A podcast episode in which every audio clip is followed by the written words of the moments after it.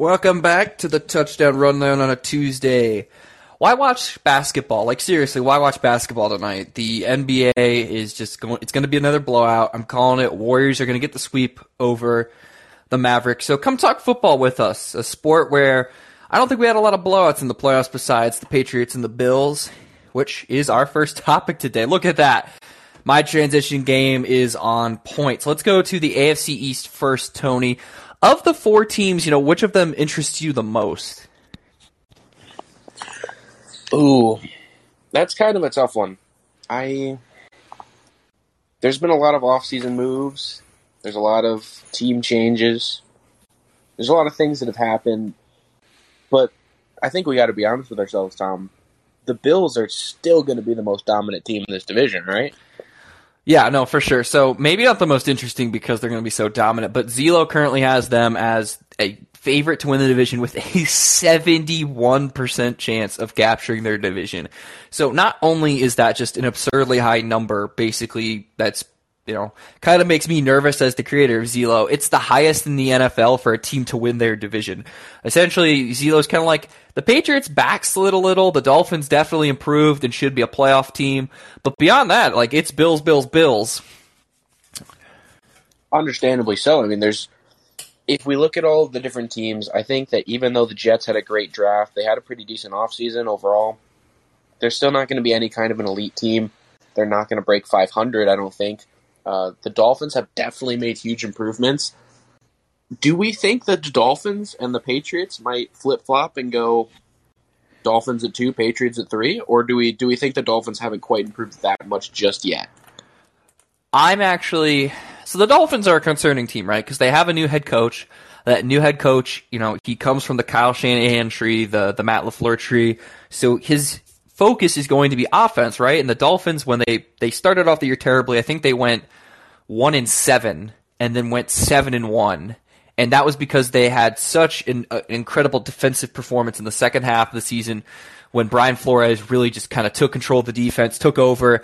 And I mean, I think their their coming out party to the NFL world was when they just shut down the Ravens on what was it, Tony, a Thursday night game? I believe so. It was like a big, well viewed game. Yeah, so what concerns me is that I don't know what to make of the Dolphins defense now because it was one of the worst units in the league for the first half of the season and then one of the best units in the league for the first half of the season. I mean, the second half of the season.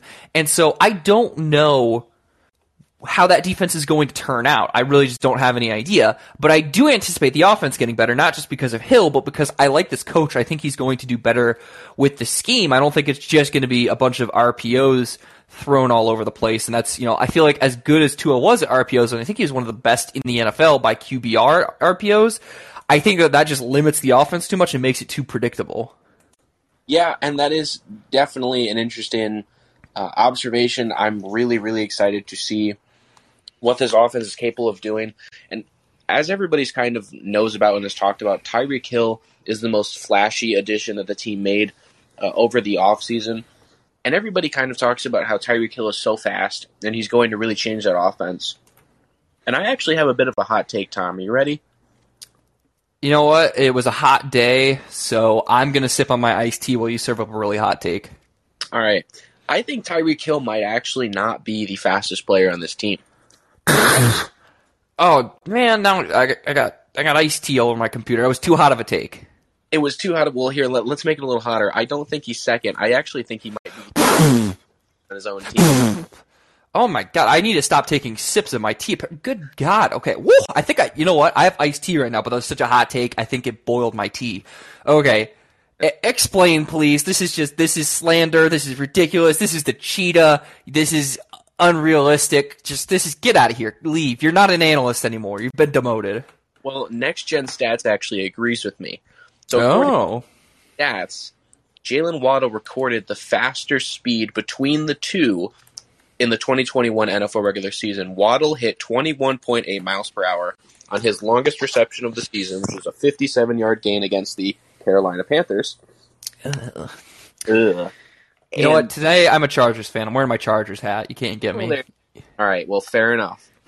Hill's top speed was only 21.42 miles per hour, so it was only 0.38 miles per hour slower and that was on a 33 yard run against the Dallas Cowboys.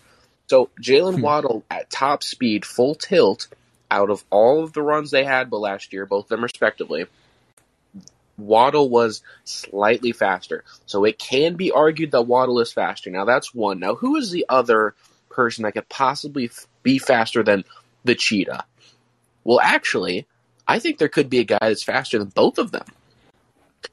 San Fran's former San Francisco 49ers running back Raheem Mostert is now a Miami Dolphin. That was a uh, an acquisition that was made over this offseason. Didn't get as much credit as I thought it should. Mm. I think that he is extremely talented. He is very fast.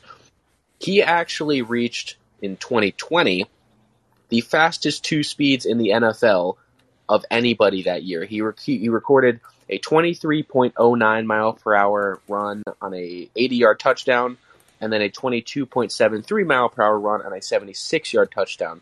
So last year, he was also in the mix. I think he had one or two of the top five spots, if I remember correctly. But it could be a very, very fast offense in Miami with how many elite speed guys that they have acquired.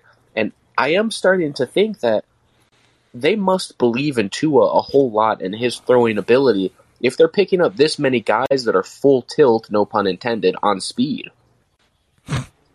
I was gonna say, like, that's I don't know if that's good or not for Tua, one of the quarterbacks who has kind of famously really struggled with depth. In fact, a few weeks ago, um, there was a clip that the Dolphins tweeted out of of of Tua throwing to Hill, and so it's Tua stepping back, you know, snaps the ball, and it's a beautiful arc. And then it kind of starts to to wiggle a little bit. It loses the spiral loses its tightness. It's not a perfectly placed ball, and Hill is sitting there waiting for it because it's like the Flash, where he's just sitting there bored waiting for the ball. And so, do you think that's going to impact Tua negatively? Well, it's really going to depend on how Tua is able to kind of adjust. Because, like as you talked about last year with their coaching and their offensive scheming, they played a lot of RPOs. And for those of you who don't know, those are run pass options, and it's basically when you snap the ball and you kind of the quarterback will make the read on. They have the chance, the the opportunity to, if they think the defense is you know in this way, they'll run it, and if they think it's the other way, then they'll throw it, and they can kind of make that um, that snap call on the line. And normally in RPO, if you snap it and you don't run it, it's kind of a little bit of a softer pass, a little bit shorter.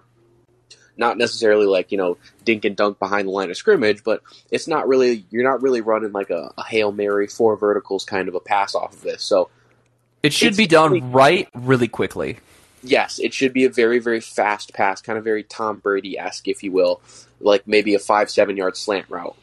This is going to be a very different kind of offense this season because if you're going to sign these guys that are so fast, their real almost specialty area is going to be what 25 35 40 yards downfield when they can get enough time to burn the guy covering them. So Tua's really going to have to be able to throw I don't know I'd say reasonably he's going to have to throw a pretty accurate 45 50 plus yard ball fairly often in a lot of these games. That's that has to be what the offense is going to run if they've signed this many fast guys Yeah, no, I mean, you know, you would imagine that these are going to be regular, you know, fairly deep balls. I mean, look, the the Dolphins, I think, arguably one of their, you know, their best passing weapons was Mike Gesicki, which is a tight end. Obviously, not the fastest moving player on the field. So I think that it's going to be obviously a very different offense. Now, granted, you know, because it's the Kyle Shanahan school, I expect, you know, and it's it's why I believe I believe their new the new head coach came from San Francisco, which is why I would imagine Raheem Mostert then followed him to Miami. So part of me thinks that we're going to see a very Kyle Shanahan offense. So maybe it's not a huge worry about like it's you know you're not going to have to expect deep. It's not going to be Mahomesian almost where it's deep throws every single play. So I feel a little bit more comfortable in that fact. But I definitely am worried about what Tua's future is going to look like. Right, and I do think that, you know, on the fact that Raheem Mostert is a very fast individual, but he is a running back, so we very well could see a very level offense where you know they're handing off to Raheem Mostert a lot. He's running it down the field. He's really going to have to have a good O line though to protect him and be able to get him into that second level where he can really achieve that speed. And that's kind of the reason why I think they're going to be splitting him out and sending him out for a little bit more targeted balls, maybe putting him in the slot or or even pushing him out wide on maybe some some kind of weird crazy out of the blue Miami trick plays or whatever, but I think that this offense is looking more and more like it's gearing up to be a little bit more of a long ball, drive the field, explosive play offense, which is something we haven't seen out of Miami in many years. For sure. I mean, it's obviously taking a step away from the, the, the RPOs. What will be interesting is because they have, I, I, think, a really strong wide receiver core. If we're being honest, like it's, I think, very quietly one of the better cores. Um, you know, is Hill going to be as almost ball dominant? Because in, in Kansas City, it really, I feel like it really was Hill and Kelsey for the most part dropping, you know, catching passes. In, in the case of Tyreek Hill, Tony likes to lament dropping them every now and then for an interception. Um, you know, it's just it, it'll be interesting to see if it's a little bit of a more by committee approach, especially because you know, as if you want to take if you want to take Tony's scorching hot take that I burnt my tongue on a few minutes ago, um, you know that he's not actually the fastest player on the team. Yeah, and that's if I'm being perfectly honest, I think that Tyreek Hill is a solid wide receiver. I think that he's a decent route runner. I think his hands can honestly use some work. Uh, I really hope that he put in some time to that in this offseason. But I think that we all kind of know that his bread and butter is just speed. Like it's not really a coachable thing. It's not really like a technique so much. It's just he's just faster than everybody else. So if you put him on a team where he's not the fastest anymore, are we going to see him fall off tremendously? I don't think I don't think we're going to see him fall off. I think that Tyreek Hill is going to dictate a lot of coverage to his side of the field, and it's going to really open up the the you know the, the the the routes for other guys like Waddle. I expect Waddle to have a really big campaign this year, just by the fact that he's no longer uh, Gesicki too. Just by the fact that you know Waddle isn't the number one wide receiver that teams are going to be scared of. Yeah, absolutely. He's and he obviously did so well as a rookie. He broke the rookie receiving, uh, I guess, receptions record, I should say. I mean, that's that is a very very difficult thing to do, and it's something a lot of people didn't really think about and give him credit for because of the whole Ja'Marr Chase thing, which is understandable. Ja'Marr Chase was awesome, but I do think that Jaylen Waddle was very slept on last year, and I expect him to have a little bit of a I mean, he kind of did already have a breakout year, but a little bit even more of a breakout year this next year.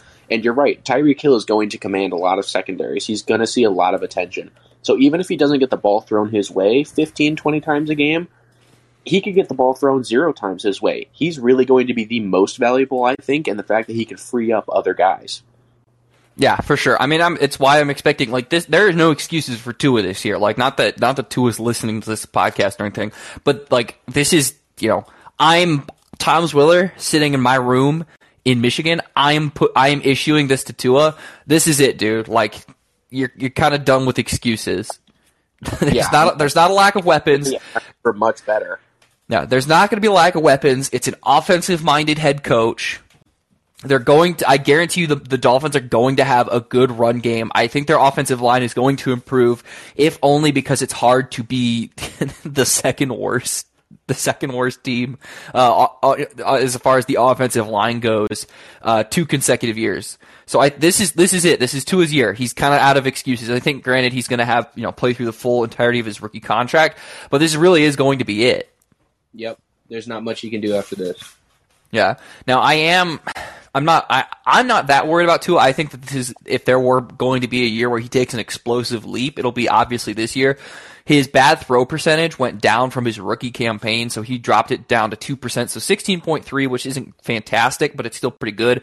And his on target percentage jumped from 80% to 74. So if we continue to see growth in those two areas, I'm really excited about the future of Tua. His completion now last year, if you go into adjusted passing, which is a metric by Pro Football Reference, his um so his net yards per attempt they were those were slightly under the league average. I expect that to go up. His yards per attempt, I expect that to go up. It was also below average, but his completion percentage was above uh, b- above average and by a significant margin. Now, here's the thing. I actually expect that to go down because he will be passing deep. So I do expect there to be a learning curve. So if two is like throwing, I don't know, 60% through the first couple of weeks and it's like, oh, his, he's down from last year where he was so accurate. Expect that. Like I genuinely expect him to throw a little bit worse as far as that goes because he's going to be doing it so much deeper.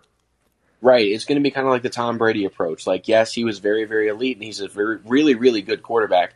Specifically in New England, though, they ran a lot of that shorter stuff. And a lot of that shorter stuff for an NFL caliber quarterback, even a backup quarterback in the NFL is usually some pretty high percentage stuff. It's usually very difficult for a defense to figure that out and figure out how to stop it when that ball's coming out in 1.3 seconds or whatever it was. So I do think that Tua did definitely benefit from that, and you see that high completion percentage, but below average yards per attempt and all that stuff. But like you said, I expect to almost see that invert. He's going to be throwing deeper, but with that is going to become is going to come challenges, and it's not going to be like we saw in that video where Tua can afford to underthrow it and Tyree can just stand there. If he's being covered, I, that's never going to work. I do think it's not totally fair to say like if I mean, for one thing, like I believe, remember throwback to when the Browns played the Chiefs and it was one of the most fun and exciting games of the season. Yeah. There was a play where Mahomes did actually underthrow Hill and Hill just m- managed to make the adjustment. So, I mean, you don't want to do that like every single play, but it's okay for a couple of those plays. But, but to conclude with our Tua thoughts on this, because I don't think I don't think everybody in the audience came to listen about Tua. Um, if you did, you know, react in the chat, and and we'll keep talking about Tua. We can be we can be Tua non. Um, nothing. That wasn't funny. Okay. Um, so you know, to conclude, last season he had about a 68 completion percentage, and I would say expected to be below 65 for maybe the first couple of games. Like expected to not be great. Yeah, I agree. I'm I'm disappointed you didn't laugh at Tuanon. It was it. I, I was close. I'm not gonna lie. I was I was right there, but I decided I'm gonna be a little. Fair enough. Okay, it's a it's a thing on Dolphins Twitter. Trust me, I'm I'm not I'm not crazy. Um, okay, so do we want to talk about how we think the Patriots are going to do? Because Zelo is is not bullish on them. In fact, Zelo had them moving back to third, which I think like granted isn't a huge indictment of the Patriots just because last season they they were in second but I believe it was just a game ahead of the Dolphins and it very easily could have flip-flopped where the Dolphins were in the playoffs. I mean it was the Patriots went 10 and 7. There were a couple of weeks where like they had the best record in the AFC and everybody lost their minds but in reality they ended up being second and they were only second by a game so it's not particularly crazy to think that they could have backslid because they didn't have a great offseason. Well, and something that longtime listeners to the show know is that I always love to look at the points for and points against for a team over a season to really see how they performed. And something surprising is even though that the Patriots were only one game ahead of the Miami Dolphins, if you look at their points for and points against, they're actually very, very different. So the New England Patriots, they were points for 462, points against 303. That's a plus 159 differential. That's really, really good. Now, if you look at the Miami Dolphins, they only had points for 341. Now, don't forget the Patriots had 462. Points against, they actually had 373. 70 points more than the Patriots. That's a negative 32 net points. So even though this team was only one back from the Patriots, they were starkly different in performance. Yeah, no, I think that's a good point. So what I what I think that should tell you about these two teams is that you know, realistically not a ton I think like look, I I, I think that these teams for the Dolphins Tua got hurt for a couple of games. I really do think that that is ultimately the bottom line is to what separated the two records. Like Tua got hurt, I believe, during the middle of that losing streak, and it's what extended the losing streak. So I do think that maybe the points, the, the point differential is a little bit kind of, kind of muddled there. Um, I, I, think it's a good point though. Like you have to, you know, win losses are not the the end all be all. When the point differential is 159 for the Patriots and negative 32 for the Dolphins, like that matters, right? But again, keep you know, I think keep in mind Tua was hurt during a one in seven streak by the Dolphins, where the Dolphins opened up with their first and only win of the season for the first eight or nine weeks was against uh, the Patriots, I believe, in week one. Yep. What I want to what I want to look at is the wide receiver core because we just spent like I don't know 15 minutes waxing poetics about about how we think that the Dolphins have the potential to be absolutely incredible this season. I want to give you the Zelo numbers. So currently, Zelo has Tyreek Hill as a 74 point wide receiver, which is really good. I'll give you the rankings in a second.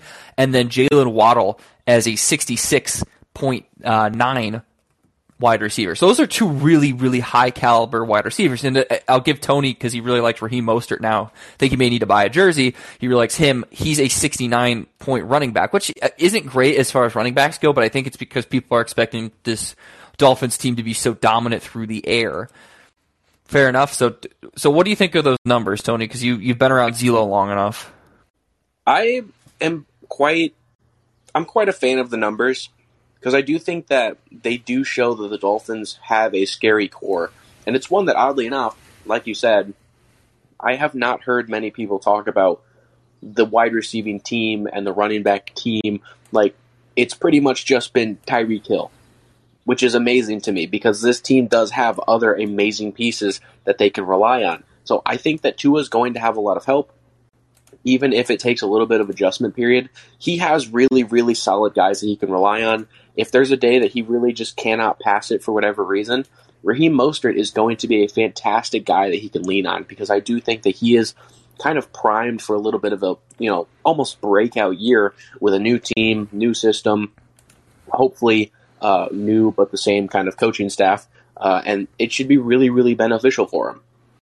Yeah, no, for sure. I think that it's. I think it's going to be huge. I think that, that that team is just going to be surrounded by so much talent. So take so take those numbers that I just told you. So a recap: they were both, I believe. So Tyreek Hill is a seventy-four. Jaylen Waddle is a sixty-six point nine. And I'll throw in a little bonus: Cedric Wilson is going to be quietly about a forty point Zelo player. So a, a, solid, a solid like number three option, if you will, on a team where, where I think that they're going to have a lot of options because don't forget Mike, uh, Mike Gesicki is going to be a very good tight end. In fact, I think Zelo is, is fairly high on him as a tight end.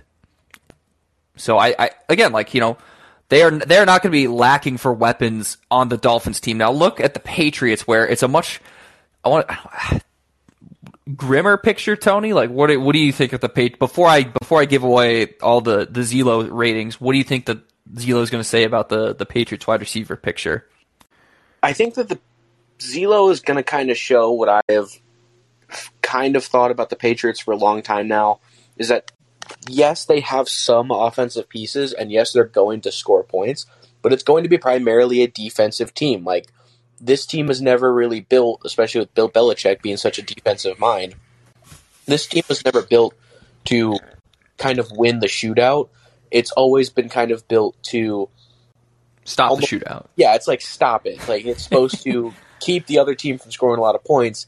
So even though our offense is maybe mediocre or above average, it doesn't have to be anything exceptional. And, and kind of looking at their depth chart of who they have, they have some names, they have some guys that can put up numbers, but they don't have any like absolutely dominant league-ending guys.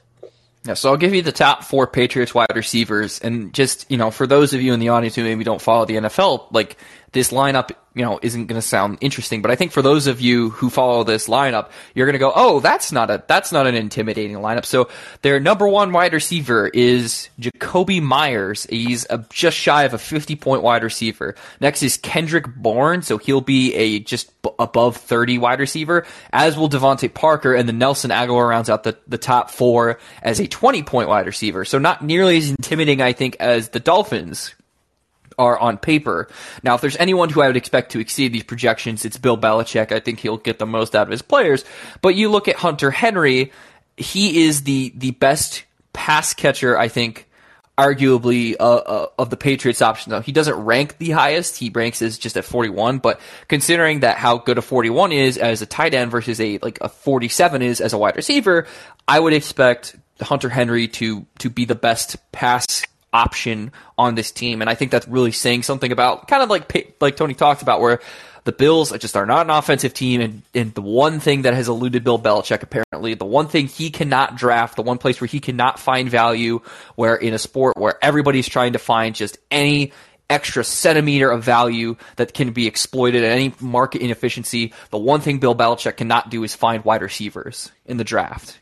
Right, and just kind of almost to add insult to injury to kind of this Patriots wide receiving core. If you look on ESPN at the Patriots depth chart, the wide receiver one that is currently listed is DeVante Parker. And if you look at his regular season stats from last year, he only had 40 receptions for 515 yards and two total touchdowns.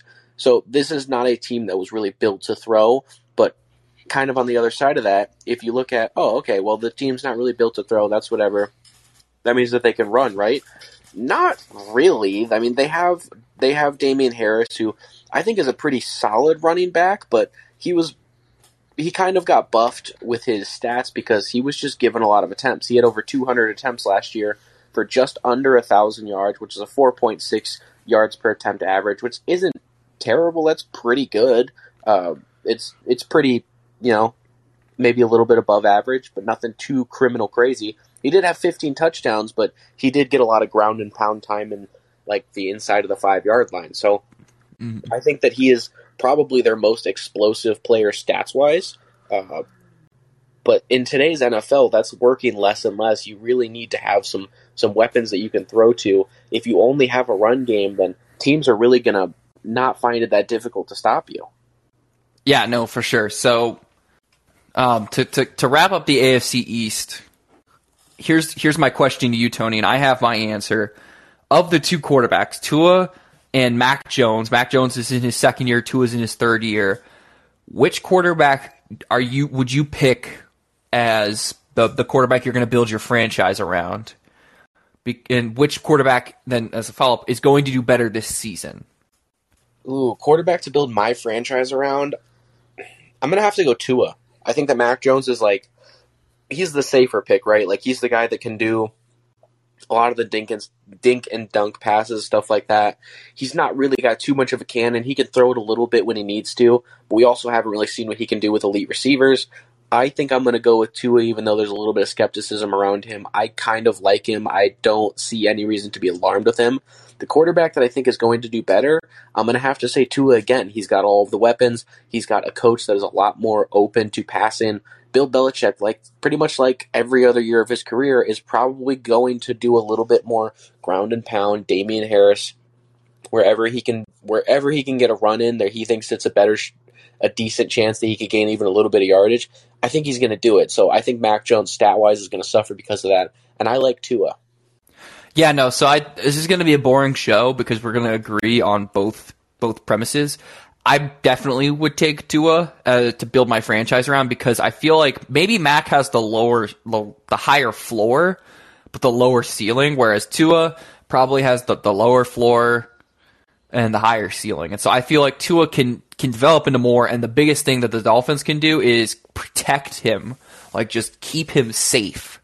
Um, I, I, know that he's kind of right now has like a bit of a, a, game manager kind of vibe to him because the the big determiner for Dolphins wins was that defense. But I'm expecting Tua to turn around. I think he needs one better weapons, got him. Now he just needs a better offensive line, and we'll see how that kind of improves in the season. And yeah, I think statistically also Tua is going to do better because uh, Tony, how many times did the Patriots run in the Patriots Bills game? It was what forty three times. Yeah, it was something ridiculous. Matt Mac Jones only had like seven attempts, five attempts in the entire game. No, it was three. I think it was three. It was just three. I couldn't remember exactly what it was, but I knew it was low. I mean, that was that not an just incre- an incredible game to watch. It was incredibly boring. No, I loved it. That was a football nerd game. Like you had to be a real football nerd, I think, to to watch that game and just appreciate the art almost of what the Patriots were doing. Yeah, the art of running it, falling down every three yards and getting up and no. running again. No, the no no no. The art of how the Patriots built a living time machine. Yeah, I was a living time machine in that I now realize that I am real glad I live in this era of the NFL. yeah, no, I mean that's a different era. That's uh, the, the, Patriots teleported us back to a different era with Mac Jones like passing three times and completing once. uh, okay, so what division do you want to move on to next? Now that we have spent half the episode talking about one division. Let's move on to the AFC North and probably pick up the pace a little bit now. Yeah, I think the AFC North will be a quicker one. So the so right now, Zelo currently has this is being essentially a three way tie for the division. Now it currently has the Browns with a 37% chance to win the division, then the Ravens with a 33% chance, and the Bengals with a 28% chance, and then kind of limping in there as the Steelers with like a 3% chance or 2% chance, depending on the simulation. So discount the Steelers. It's a rebuild year. I think this is my hot take of the episode, which maybe isn't that much of a hot take, is this is the year that, that Mike Tomlin doesn't get to 500 because he's kept that 500 streak alive his entire head coaching career, I believe. This is the year that it just not is not happening. I'm sorry. Yeah, it's not going to happen. The Cleveland Browns picking up Deshaun Watson, even if he gets suspended for let's say six games, that's it matters, but I don't think that the Steelers are even going to be good enough to if the Browns were to lose all six of those games. I don't think the Steelers are good enough to like even keep pace with the Browns the rest of the way. So I think the Pittsburgh Steelers are going to 100% be last place in this division. They're not going to break 500. From there, everything is so close. With last year, this whole division was only two games apart from top to bottom. The Bengals had 10 wins, then the Steelers had nine, and then the Browns had uh, Browns and Ravens both had nine. So I think that the Browns got better. I still am kind of a little bit skeptical on the Ravens. I don't believe in Lamar Jackson, uh, even a little bit. So I do think that this team might the I think the Ravens might end up being third place in the division, which isn't necessarily a bad thing with how close everything is going to be. They could be first or third and the pretty much the flip of a coin in overtime, really. So I think that I'm going to go with the Bengals to win it again this year. Not because I think the Bengals are going to be super dominant. I think they're going to have another kind of ten and seven year. I just think that the Bengals are actually going to be good enough to keep up with a Browns team uh, that's going to lose Deshaun Watson for probably six to eight games. Yeah, so I mean, if you go with my my eight game prediction that I still feel really good about, so looking at the Browns' first game, they currently have a sixty percent chance to win. Now that's against the Panthers, so I understand why. Now this is, of course, with Deshaun missing. This is with, I believe, Jacoby Brissett because ESPN is not projecting Baker Mayfield to play a single game this season for the Browns. So they're favored in that one. And then in week two, they'll play the Jets where they are are favored in that one as well, uh, about you know a sixty percent chance of winning that. It's the Jets I, again. Like I, I get why. so the Browns actually are interestingly enough they open up with two very cupcake games, which I think is going to help them, and then they play the Steelers in Week Three. So you know that that one they are strongly favored in. And again, it's another opponent that I don't anticipate being very good. And then in week four, they play the Falcons. And then in week five, they play the Chargers. That's the first game where they're not favored to win. They are they're a toss up with the Falcons, granted, but the first game where they are truly expected to lose would be against the Chargers, and then against the Patriots with again with Brissett in, they're slightly favored to win, not a ton. And I I'm skeptical about that one, and I think part of it is that you know the the way the model is functioning without without Watson is that Brissett um, is you know he, he does a little bit better because he's expected to play fewer games. If he played a, the entire course of the season, he wouldn't look as good. Um, and then they play the Ravens in week seven, where they are definitely not favored to win. And in week eight, they play the Bengals, where they are slightly favored to win. So through that, uh, I would anticipate they would go four and four. Does that sound fair, Tony? That sounds about right. Yeah. So if the Browns can just go four and four, I really do think that like this that it'll be the Browns that win. Now, granted, this is, of course, assuming kind of the worst in the suspension. I don't think the suspension will exceed eight games. But after you after you look through those games, you put Deshaun Watson back in, and it looks a little bit different. So going into Week Ten, it's their it's the week after their bye because they have a bye in Week Nine. They'll play the Dolphins, where they are slightly favored to win that one, and then they'll play uh, the Bills, which they are, are not favored to win even with Deshaun and then they then they'll play the Buccaneers, not favored to win even with Deshaun, which I think is interesting. And then you go to week 14, uh, uh, week 13, excuse me, they'll play the Texans where they're heavily favored to win. Then they'll play in week 14, uh, and they'll play the Bengals, so they're they're not favored to win that one. I believe they're on the road for that one. And then at home in week 15, they'll play the Ravens where they are slightly favored to win and then ever so slightly favored to win against the Saints. And then uh, in, in, week 16, they'll be playing the Commanders, so they're favored to win that one, and then they'll close out their season by playing the Steelers. So I reasonably expect the Browns, assuming they go four and four, which maybe four and four is a little bit aggressive in that early window. I would expect the Browns to put together a ten and seven season. Yep, which is sitting right about where I kind of think the Bengals are going to do. Uh, I think that they could they could potentially start it a little bit hotter than they did last year. They lost a couple unlucky ones. One that immediately comes to mind is the Packers game where both kickers missed about 750,000 field goals apiece. So I do think that there's a couple games that could have fallen uh, the right way for them, and they could be maybe 11 and 6, maybe even 12 and 5 if they get lucky. So I do think that the Bengals are going to narrowly pull out this one, but realistically, I could see the Browns doing it as well.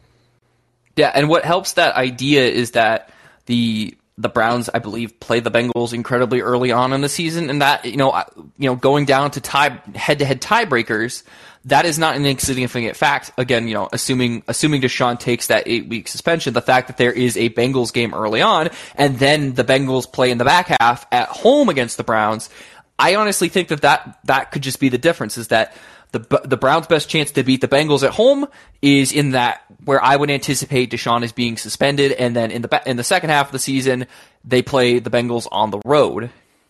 Yeah, especially when the Bengals like the last year when we saw them, they started off slow and then ended up really, really, really hot. So that could be very, very concerning to any team that plays the Bengals down the stretch if they continue on that kind of similar line where they find their midseason form and continue to just get better from there. Yeah. Now, how good do we feel about four and four with Jacoby Brissett? Because I don't feel good. I mean, I don't. I don't see why Baker doesn't play. I think Baker doesn't play because Baker's not interested in playing. I don't think it's a problem if Baker physically can't play. And if anything, Baker probably gives them the better. I mean, obviously Baker gives them the better chance to win, but I just don't think he's interested in playing. I think he's going to to try to sit out and try to force a trade. I don't I don't think so. I think he's too much of a, just a legitimate competitor that wants to play. And if he's not traded by the time the season starts, he knows he's got a chance. He could really prove. I mean, if he plays out of his mind and he's finally healthy, they're not going to start Deshaun. And if if they do, they're going to get trade offers out of the like wazoo. So either it doesn't make sense for him to not play because his value right now is pretty low. No team really wants him because he's been injured. But if he can prove himself, either A, he's going to start, or B, he's going to get traded. So it doesn't make sense for him to sit out. I feel like the problem with that analysis, though, is that yes, Baker is a competitor, but the problem with being a competitor is that, let's face it, he knows that essentially before the, the game has even begun, he's already lost. Because, like you said, he, regardless of what happens, he's probably going to be to be. Tom, you there? I think we lost you. Tom, I think we got some technical difficulties. Wi-Fi outage potentially. Oh no, this is not good. Tom, we need you back here, boss. You got Zelo. I can't do a Zelo episode without you. Wow, this is a long one. It's not usually like this. Have you tried turning it off and turning it back on again? Yeah, sorry. I don't know where I went. I went to go check something to to see there was there was an article I wanted to reference for a point about Baker, and so I went to look at it on my phone. I'm sorry, I don't know where I went. Uh, what was the last thing you guys heard? Uh, the last thing we heard is yes, he's a competitor, but no matter what, he knows he's going to lose, and then we lost him. Okay, so yes, so Baker is a competitor, but here's the problem: if you're a competitor, you already know you're going to lose. Like, like when when you were a kid, Tony, did you play your dad in any sports? Uh, yes. Yeah, did you ever win any sports against your dad? Uh, not for a while. Yeah, so my childhood sport that I played with my dad was foosball, and I loved playing my dad in foosball until it got to the point where I just had been beaten, and I knew as soon as I was going to play foosball, it was kind of a losing proposition. And so the only thing that could really happen is because I knew there was no way I was beating my dad. My dad was not going to let me win. It's like a rite of passage to beat your dad in foosball, I feel like um, or maybe that's just my family. But the at some point, like I was like, the only thing that's going to happen here is I'm going to lose, and if I if I do play and I lose, it could be really bad. Maybe I don't really want to play, and so. You know, my my point to that is why would Baker want to play a game where he's going to lose? And I think realistically, the only thing he can do is hurt his his, his trade capital.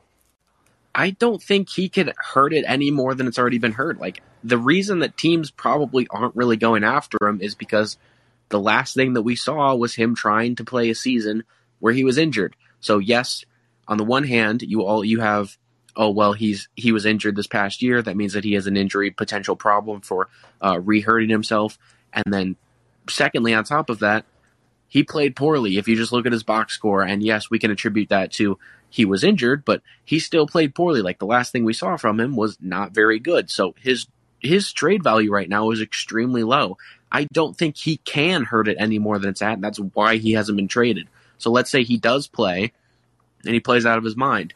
The Browns change their mind. Now they keep him as a starter because why would you stop playing your guy that's absolutely on fire? If he plays decently well, which I expect mm-hmm. him to play better than he did last year pretty much no matter what, then at that point, other teams are going to see, okay, well, now he's not injured. He just played six games. Even if he played back to what he was doing before he got injured and was healthy, which was, you know, pretty decent, above average, nothing crazy, but good enough to be traded, then he'll start getting trade offers. Then the Browns will finally let him go. Like, I don't see a downside to playing, whereas I don't see an upside to just sitting on the bench where no team's ever going to want you. But how about this? So how about I, I pitch you this idea? So right now, I know you were saying like, yeah, we saw the last time we saw Baker, he was injured and he did not look good and he did not look worth trading for. Um, but what if I told you, like, if, if you're a league executive and you said, okay, Baker doesn't look great, but I can clearly say he was injured. The last time he was not injured, he did this and point to, you know, the, before the drop off. And then he comes back and he, now he's healthy. Like, if I'm, one, if I'm a league executive, yeah, I want to see him play, right? So, like, if he plays good, then I can get an analysis. And if he doesn't play great, but now he's healthy, I think he's just not worth trading for. So that's why I feel like, like he's not like why he can hurt he can really only hurt his trade value like how much better do you think he needs to play to improve his trade value i don't see him improving his trade value and i see he can only hurt it and plus i think even if he does play incredibly well, it probably doesn't increase his trade value because the NFL is just going to go, well, he has to get traded because now they have two quarterbacks on their team. So good luck with that, Browns. You're going to have to sell it him, you know, for pennies on the dollar. Yeah, but the Baker doesn't care about the Browns. He doesn't care about what they're going to have to do to get rid of him. He just wants out. I think. And I really don't think. I, I don't think that there's like anything. I mean, I know we you're kind of like alluding to. Well, if he if he doesn't play particularly great, he's hurting his trade value. No team wants him. That's literally the worst case scenario. There is nothing worse than where he's at in his mind right now of being stuck on the bench of a team you hate. So I mean, he's kind of like a, well, I don't really care anymore. I have to do something because if no team wants me now, I mean, that is kind of the bare, that's kind of the rock bottom. Like, you can only go up from here in my mind.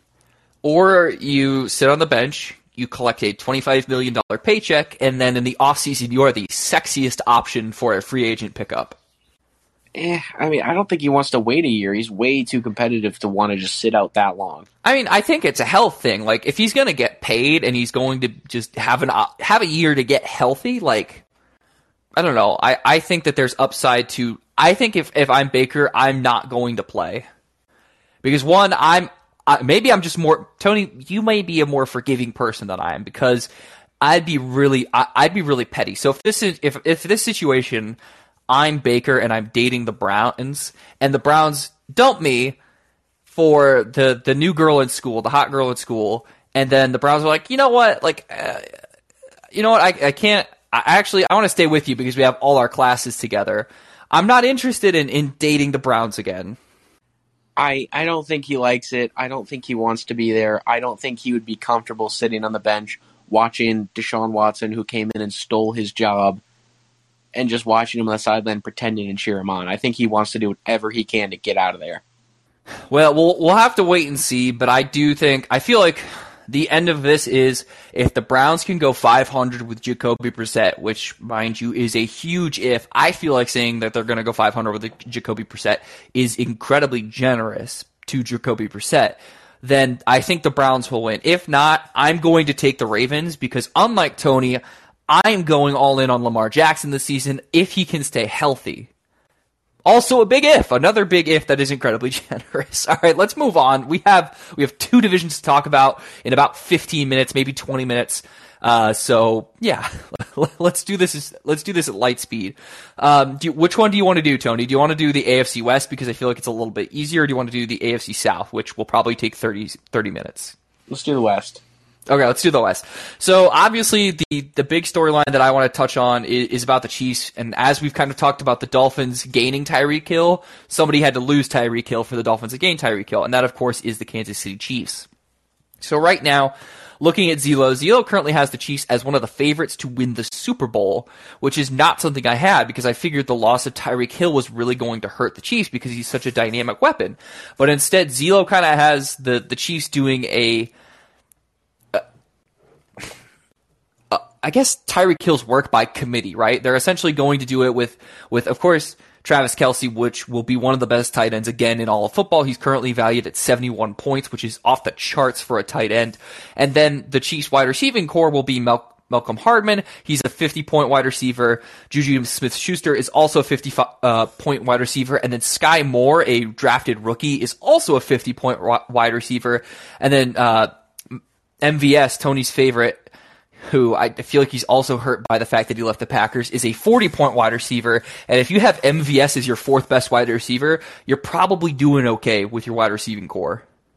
Yeah, I'm really not worried about this team. Losing Tyreek Hill, like, that's great and all, but in the first half of the season, this is something that we've talked about many times. Yeah, sure, Patrick Mahomes had a lot of picks. If you go and look at the highlight reel, a lot of those picks were through the hands of Tyreek Hill. So I do think that, you know, it's not going to be like, oh, Tyreek Hill left, we're a better team now. I don't think it's that, but I think the Tyreek Hill is a little bit overhyped, and I am, I am excited to see what Patrick Mahomes can do with with the other very solid receivers he has around him.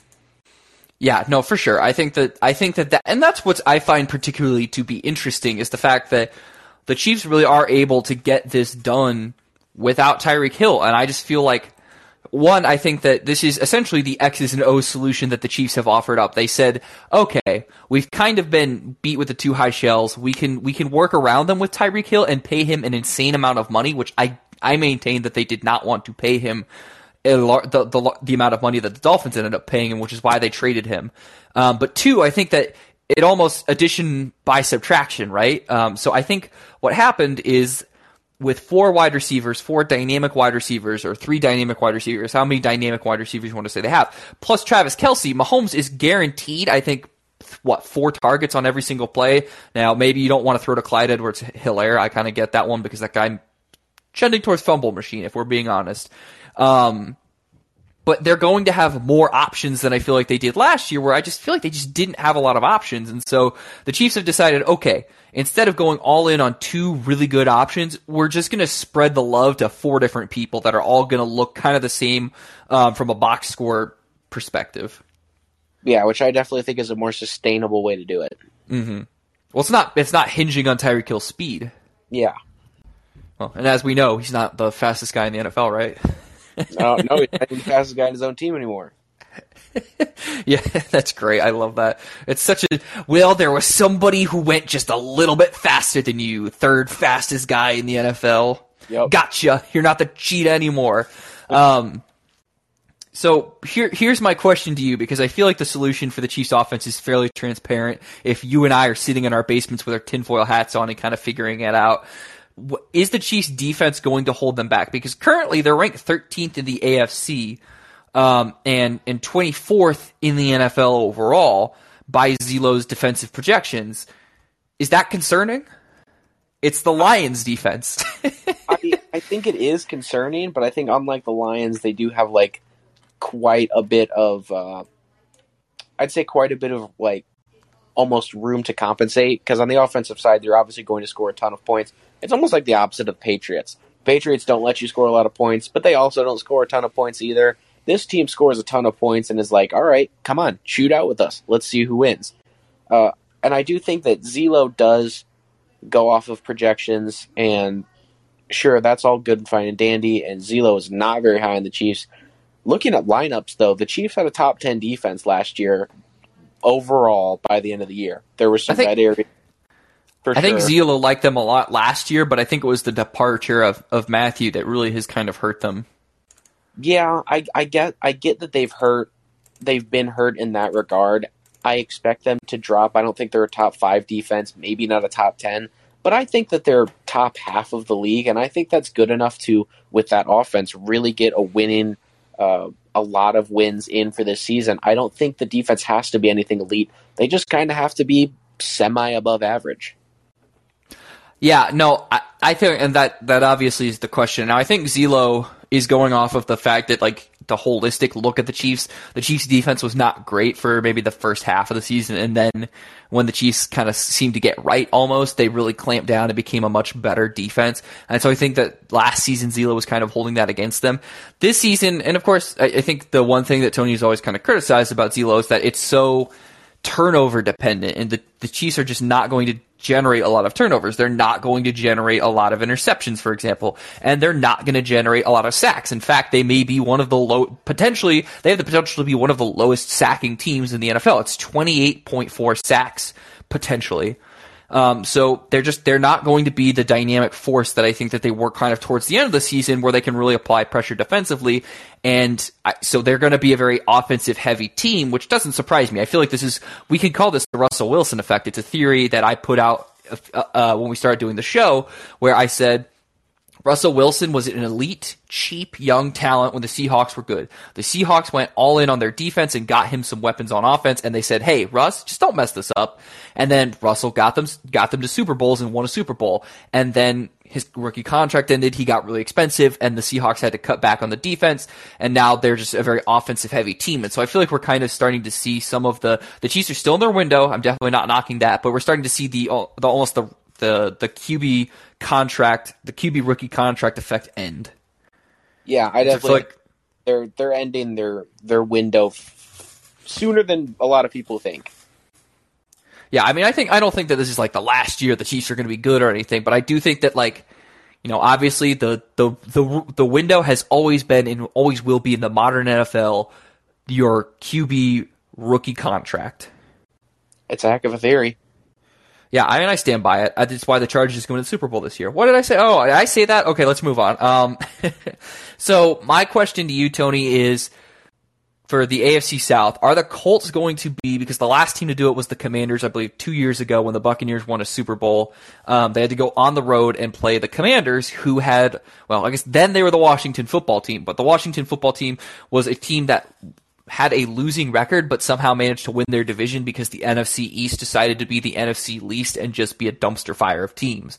So my question to you is right now, Zelo has the Colts doing that exact same thing, having a losing record, but winning their division. Does, do you see that kind of repeating again? And, or do you buy, are you, have you bought into the Colts a little bit? Because last time we talked, I was higher on the Colts than you were. I, I don't know. Cause a lot of the, I think the Colts could be a really pretty good team. I think they have a fairly underrated wide receiving core, uh, and that's kind of a weird thing to say. But Tom and I are kind of talking talking about the Colts and looking at the Colts a little bit more in depth, uh, and just kind of seeing what we could figure out about them. And we actually found that though none of their guys are really put have really put up that elite of numbers, they've all pretty consistently gotten better, and they're all fairly young. So they all have the potential to make a jump to a fairly reputable level. And, you know, if the whole group makes a jump, a decent jump like they all seem to have over the past few years, they could become a really, really solid wide receiving core, especially uh, Mo Alie-Cox as well as one that we talked about, who in the box score hasn't necessarily put up the best stats, but seems like he has a whole lot of potential to in the coming uh, year or two with the addition of Matt Ryan, who I don't think is really going to be much different from Carson Wentz, but Tom is a whole lot higher on him than I am. Much higher. The Colts could be a pretty decent team, and I think that it's going to very it's going to benefit them a lot. The Titans have pretty greatly regressed in this offseason, I think. Yes, I mean obviously they traded their their star receiver in Brown, and they did not bring back uh, Julio Jones, and Derrick Henry is injured and would seem to be I mean, let's face it. Uh, Bill Barnwell did an article on on Derrick Henry's potential return to form this year, and he said, "Look, after such a catastrophic injury, the playoff Derrick Henry is probably closer to the Derrick Henry that we're going to see. He expects him to still be dominant, but it's going to be dominance through, and as Tony pointed out last season, just having an insane amount of carries. Like he's going to have a very high usage rate. So I think that the Titans on offense probably not going to be good. It's the whole reason. Like, look, it, Tannehill is not going to have a lot of help, and as the Miami Dolphins found out when they drafted Tannehill all those years ago, Tannehill kind of needs situations to be great to be good, and so without his situation now being great, Tannehill will probably not be nearly as good. I don't think that anybody is really buying on the Titans' defense either. So I feel like this is the year that the Colts can win the division. Now, the only question is, you know, can they can they get a winning record? And I, I believe they can. I think that Matt Ryan may have to have an adjustment period, as all quarterbacks do in new systems. But I think if there's anyone who can adjust really well, it'll be a, a savvy 37 year old Matt Ryan who's a bit of a vet. Yeah, I think this is a pretty easy division to look at overall. The Jags and the Texans are essentially out of the equation, and it really just comes down to are the Titans or the Colts going to be better? I think that it could be the Colts. I think that it's kind of an underrated pick, especially being as out on Matt Ryan as I am. It's kind of weird that I'm picking the Colts, but I do think that their receiving core is good. Their O line is certainly going to be better, I think, than it was last year. Their defense is very, very solid, and I think the Titans have regressed enough where the Colts can definitely take advantage of that and eat up that three game, uh, three game back. I guess. Uh, what's the word I'm looking for? Deficit yes, the three game deficit they were facing last year, the Titans went 12 and 5 and the Colts were back there at 9 and 8. Uh, I think that it was enough that the Colts can take advantage of that. And while I don't think that the Colts are going to win the division uh, below 500, I do think that they're going they they are going to win the division. Yeah, and Tony, because I know you're a huge point differential guy, the Colts had a point differential of 86. The Titans had a point differential of 65. I saw that. Uh, I do think that that is a reason for optimism, especially since the Titans have clearly regressed. We could see a negative point differential for the Titans this year. Oh, it would not. It would not surprise me in the least. Yeah, neither. It wouldn't surprise me at all. Yeah. So, you know, I know you're not a huge Matt Ryan guy, and you think that Matt Ryan is essentially going to be the same as Carson Wentz. Who do you think has the higher Zelo? Just out of curiosity. Matt Ryan or Carson Wentz overall higher Zelo. Um, I think Matt Ryan's going to have the higher Zelo because he's got so much of a better team around him. Yeah, so Carson Wentz is a pure passer He'll have 127, and Matt Ryan is a pure passer He'll have 136. Yeah, so it's I mean it's it's pretty close. No, for sure. I mean it's def- it's definitely really close. And now, granted, I think that um, currently, I'm probably a little bit too high on sacks just because, um, you know, I don't know. I, I cannot find good sack projections anywhere, and I feel like 30 sacks is too high for the Colts offensive line to give up, which will boost uh, Ryan's pure passer rating significantly. Whereas I feel like the the Commanders' sacks are pretty good because I don't feel like the Commanders have a great offensive line. But yeah, I mean, I think that I think it's fair to say that the the Colts with Matt Ryan, I expect Matt Ryan, like you were kind of talking about Pittman, to to elevate Pittman and Campbell significantly. So Pittman currently is projected to be a 64 Zelo wide receiver. That's really good. In fact, I believe it's top 15 in the NFL right now. And Alec Pierce, they the, the Colts did draft a rookie wide receiver who I'm also expecting to be fairly good. He's got a 40 Zelo, and Parris Campbell will be a 20. So not a great wide receiving core, but I definitely think an up and coming wide receiver core that with a veteran like Matt Matt Ryan, he can really coach them to be a good team. He can definitely bring some much appreciated leadership into that room. That I will admit.